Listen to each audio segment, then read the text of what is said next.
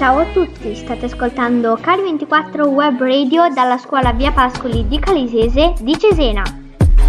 Buon ascolto!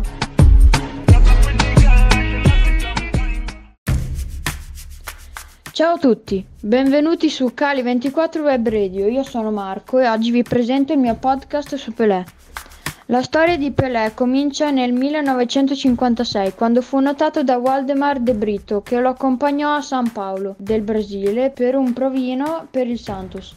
Debuttò tra i professionisti il 7 settembre 1956, con un gol che lo lanciò nella sua strabiliante carriera. L'anno successivo fu il momento del debutto in nazionale. Il fatto impressionante è che Pelé aveva allora solo 16 anni. Era il 7 luglio 1957 quando il selezionatore Silvio Pirillo lo convocò per la partita contro l'Argentina. Pelé è il calciatore del secolo per la FIFA, per il Comitato Olimpico Internazionale, nonché pallone d'oro FIFA del secolo, votato dai precedenti vincitori del pallone d'oro. Successivamente ha ricevuto il pallone d'oro FIFA onorario.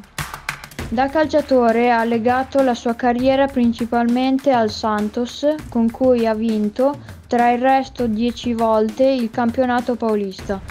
È stato il più giovane a vincere la Coppa del Mondo a 17 anni.